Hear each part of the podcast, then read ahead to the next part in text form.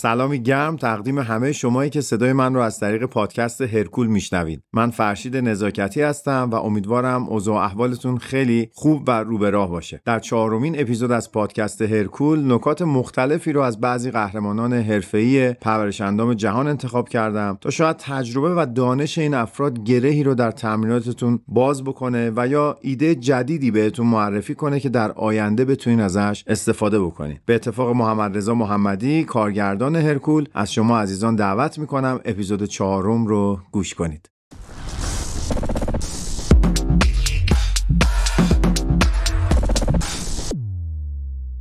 قبل از اینکه به موضوع اپیزود بپردازم باید از حامی مالی این قسمت تشکر بکنم. شرکت ایده پزشکی اشکان وارد کننده یکی از برترین body analyzer های دنیا برند InBody در ایران که بیش از دو دهه فعالیت درخشان در صنعت تجهیزات پزشکی کشور دارند و برای اینکه یک توضیح کوتاهی هم بدم برای اون دسته از دوستان که شاید مطلع نباشند body analyzer در واقع وسیله است برای سنجش ترکیبات بدنی. یعنی شما می‌تونید با یک تست ساده ای که کمتر از یک دقیقه هم طول می‌کشه مشخص بکنین چند درصد از بدنتون رو چربی تشکیل میده چه مقدار بافت عضلانی دارین و یک عالم متغیر دیگه از جمله آب درون سلولی آب خارج از سلولی data یی به شما میده که به تفکیک می‌تونین ببینین در تنه چقدر عضله دارین در پا چقدر عضله دارین در بازوها چقدر و همه اینها رو به صورت چربی هم بهتون به همین حالت segmental گزارش میده. لینک ارتباط با شرکت رو ما در پادکست قرار میدیم و دوستانی که می‌خوان ارتباط بگیرن می‌تونن از اون لینک استفاده بکنن.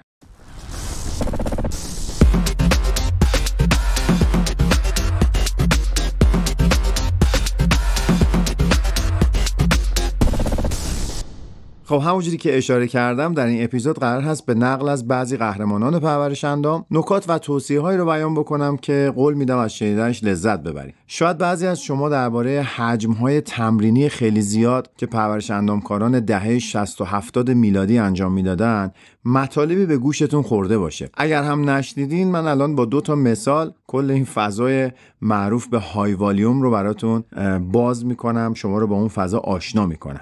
یکی از قهرمانان قدیمی مسابقات مستر امریکا. یه مسابقاتی بود به نام مستر امریکا در سال 1972 قهرمانش شخصی بود به نام استیو میچالیک که به اجرای 60 70 و یا حتی 100 ست تمرینی برای هر گروه عضلانی شهرت داشت. یعنی شنیدنش هم خیلی قابل باور نیست. چه برسه به اینکه نفر این کار رو اجرا بکنه. اما به اینو به زرس قاطع می‌تونیم بگیم که حداقل 60 تمرین می‌کرده چون قهرمانان خیلی زیادی این رو در واقع گواهی میدن از اون دوران. و این فرد به شدت در تمرین و همچنین مصرف داروها افراط می‌کرد که اصلا یه سرگذشت عجیب غریبی هم داره این آدم. اوایلش میومد می‌گفت که من natural هستم تحت فشاری که media بهش می آورد و حمایت هایی که می‌شد و بعدها که آسیب های زیادی دید اومد اعتراف کرد. که این حالا یه موضوعی که میشه بعدا بهش پرداخت و خیلی هم موضوع جالبیه. در کنار استیو میچالیک که انقدر high volume تمرین می‌کرد مثلا می‌تونیم مثال تعدیل شده ترش سرج نوبرت رو معرفی بکنیم که از رقبای آرنولد بود و حتما در فیلم Pumping Iron. شما تصاویرش رو دیدین همون سیاه پوستیه که بدن مینیاتوری و بسیار شیکی داره و رقیب آرنولد بود. سرج نوبرت هم معروف بود به اینکه برای هر گروه عضلانی چهل ست تمرین می‌کرد و این اصلا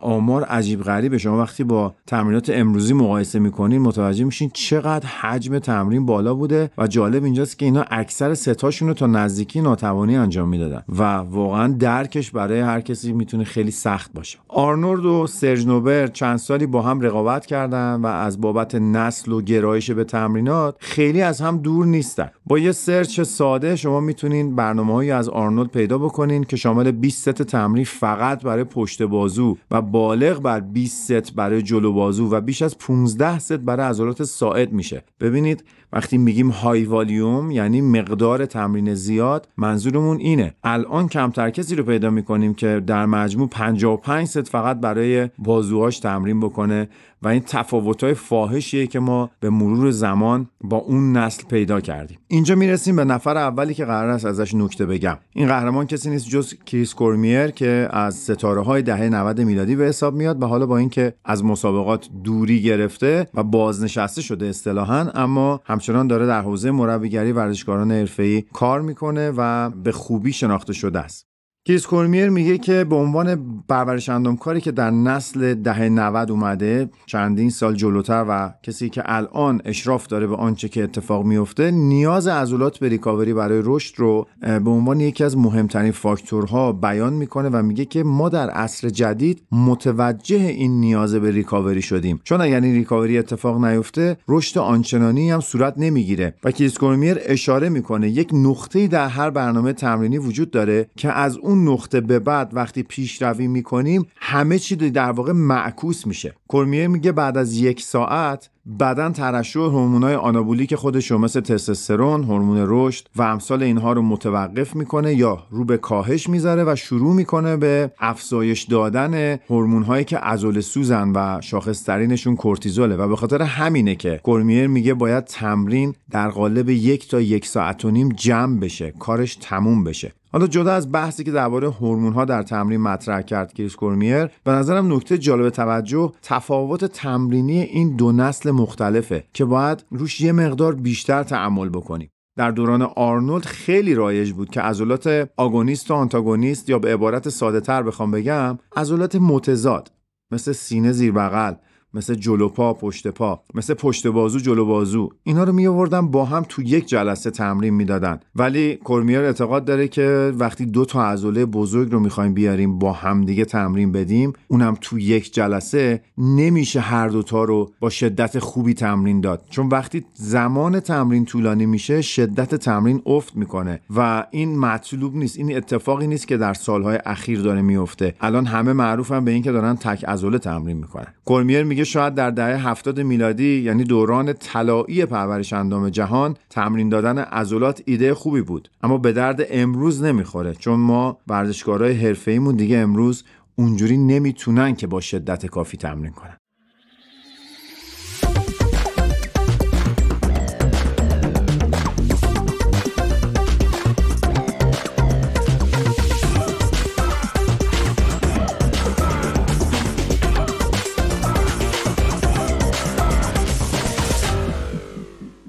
خب بریم سراغ قهرمان بعدی و نکته بعدی که از قهرمانهای محبوب و پرطرفدار مستر المپیاس می‌خوام یه حرکت تمرینی معرفی کنم که فیلهیس خودش تقریبا میشه گفت ابداعش کرده و در حقیقت حرکت جدیدی نیستا اما مدل اجرا کردن فیلهیس یه مدل منحصر به فردیه که شاید برای شما که شاید رو باید بگم که به احتمال قریب به یقین اینجوری درست داره برای شما حتما روش جدیدی به حساب میاد. فیل هیث وقتی که حرکت جلو بازو با دمبل رو می‌خواد اجرا بکنه تکرارهاش رو یکی در میون اجرا نمی‌کنه. یعنی اینایی که جلو بازو دمبل تناوبی اصطلاحا اجرا می‌کنن یه تکرار با راست میرن یه تکرار با چپ میرن و این تناوب همش ادامه داره تا ست به پایان برسه. اما فیل هیث چیکار می‌کنه؟ فیل هیث میاد اول پنج تکرار با دست راست اجرا می‌کنه بعد میاد پنج تکرار با دست چپ اجرا می‌کنه دوباره برمیگرده پنج تکرار با دست راست و بعدش هم پنج تکرار با دست چپ. اینجوری در مجموع داره برای هر دست ده تکرار اجرا می‌کنه. اما نکتهش کجاست؟ نکتهش استفاده از استراحت های میان سته یعنی ست تمرینی هنوز تموم نشده ولی عضله بهش فرصت استراحت داده میشه و همون چند ثانیه فرصت ریکاوری می‌تونه کمک کنه ورزشکار از وزنهای سنگینتری نسبت به حالت عادی استفاده بکنه. اگه جلو بازو رو شما مثلا مثل فیل هیس بیان اجرا بکنین احتمالا روی فرم حرکت تسلط بهتری هم دارین. چون وقتی حرکت دمبل ها یکی در میون باشه یه تکرار با چپ. یه تکرار با راست. بدن احتمالا تکونهایی رو خواهد داشت که اون میاد فرم حرکت رو تحت شعا قرار میده. اما وقتی قرار باشه پنج تکرار فقط با یک دست باشه خیلی فرم حرکت رو راحتتر میشه رعایت کرد و تمرکز روی عضله بالا میره. با اینکه جلو بازو مدل لاری اسکات که خیلی معروف شد و ما تو فصل اول مفصل دربارش حرف زدیم بعید می‌دونم این مدلی که فیلهیس اجرا می‌کنه خیلی شهرت پیدا بکنه ولی به نظرم می‌تونه تنوع خیلی خوبی در تمرین شما ایجاد بکنه.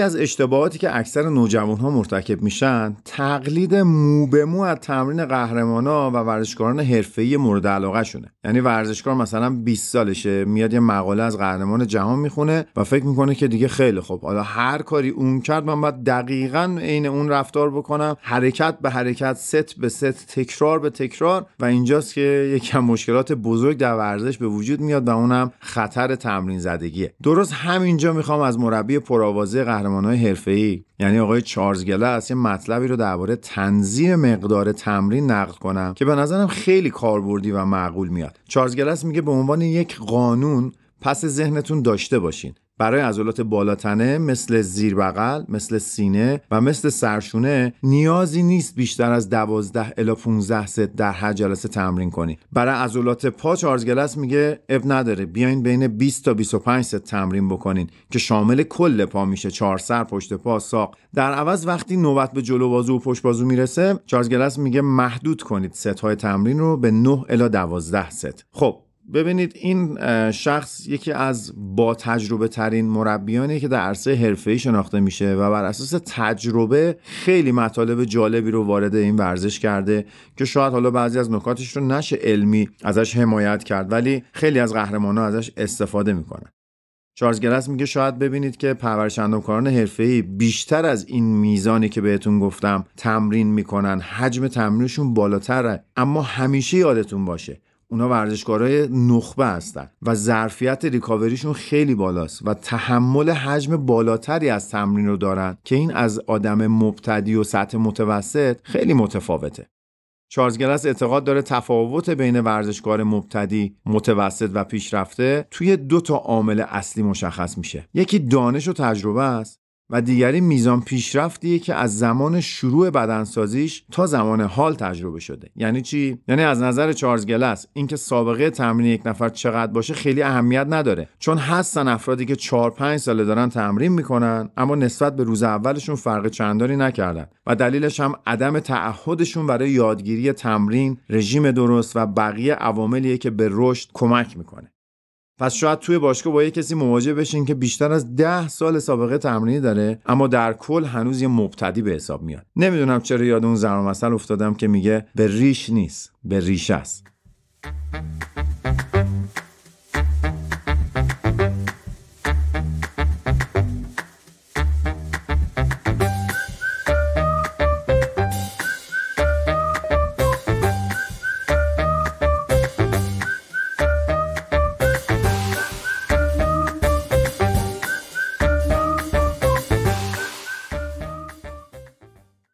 شما حرکت پرس سرشونه اگه بخواد با دستگاه اجرا بشه بهتره یا باید با وزن آزاد اجرا بشه؟ خب بعضی اعتقاد دارن بهتره با دستگاه اجرا بشه تا دغدغه حفظ تعادل وزنه از بین بره و در این حالت احتمالا خب میشه وزنهای بیشتری رو استفاده کرد دیگه چون دیگه تعادل اصلا به عنوان چالش مطرح نیست.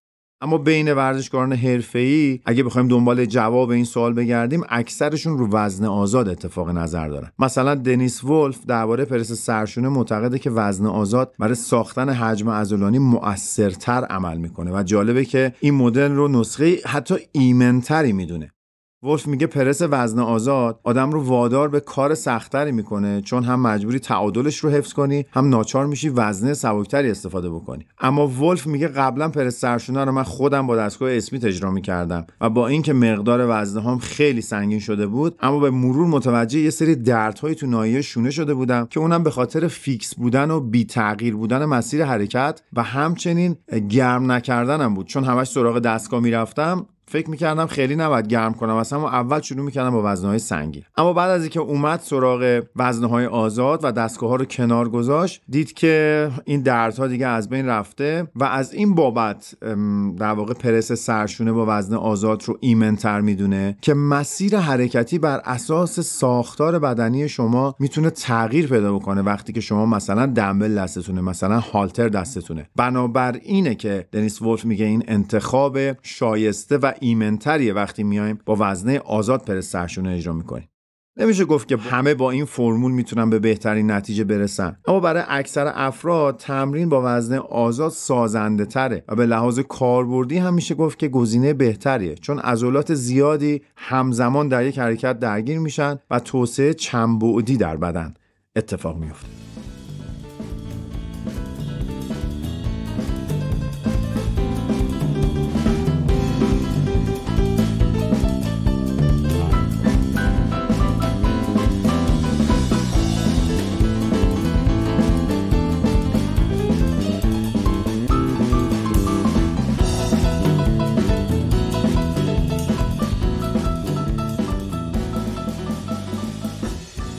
فکر کنم بد نباشه. اگر یکی از نکات مربوط به تغذیه رو هم اینجا بگنجونیم که همش تمرینی نشه دیگه. این نکته هم از قهرمان بزرگی مثل دوریان یتس باشه که دیگه فبهل مراده دوریان یتس قهرمان 6 دوره مستر المپیاست که خیلی ها بهش احترام می‌ذارن از این بابت که همیشه با حساب کتاب همیشه با مطالعه و همیشه با چشم باز می اومده و هر کاری رو می‌خواست انجام بده قبلش در موردش خیلی تحقیق می‌کرده.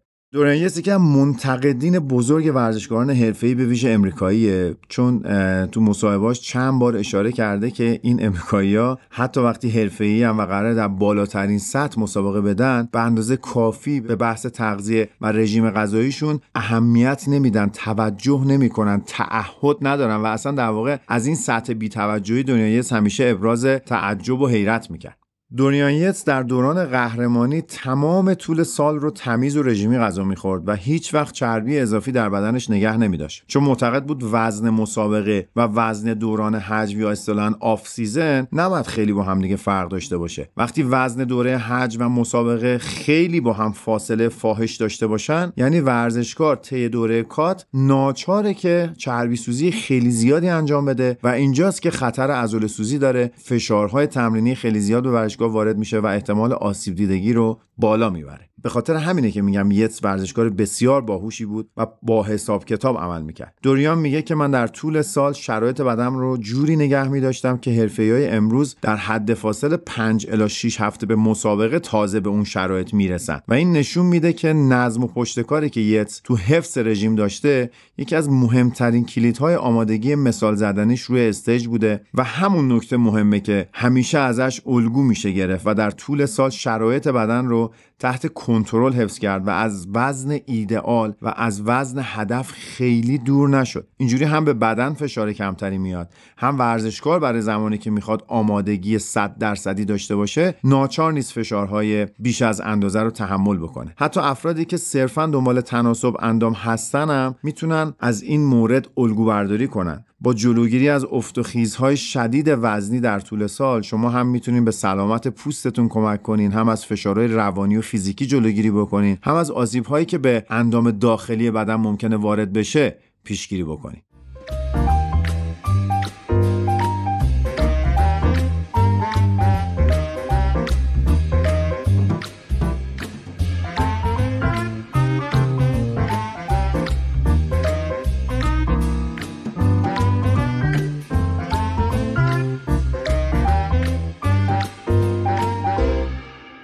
خب اینم از اپیزود چهارم. خیلی تلاش کردم یه مقدار این اپیزود متفاوت باشه. حتما نظرتون رو به ما در میون بذاریم. من بدونم که آیا دوست میدارین که از این جمله نکات رو جمع آوری بکنیم؟ باز هم هر از گاهی در اپیزودامون بگنجونیم یا نه. ولی به ترتیب لازمه که یه مقدار از قهرمان ها هم ما یه نکاتی رو برداشت بکنیم. آنچه که قابل برداشت و اجرا هست و می‌تونه ما رو پیشرفت بده به نظرم هیچ ایرادی نداره. موضوعات پادکست هرکول رو ما تلاش می‌کنیم بر اساس بازخوردهایی که از شما می‌گیریم انتخاب بکنیم. پس لطف کنین یادتون نره در Castbox برای ما کامنت بذارین و ما یادآوری می‌کنم که تقریبا در همه پلتفرم های پادگیر از جمله Google Podcast، Apple Podcast، Spotify و Castbox هستیم و شما می‌تونین با روشن کردن وی پی حتی از سایت شخصی بنده فرشید نزاکتی هم دسترسی داشته باشین و اپیزودها رو گوش بکنین.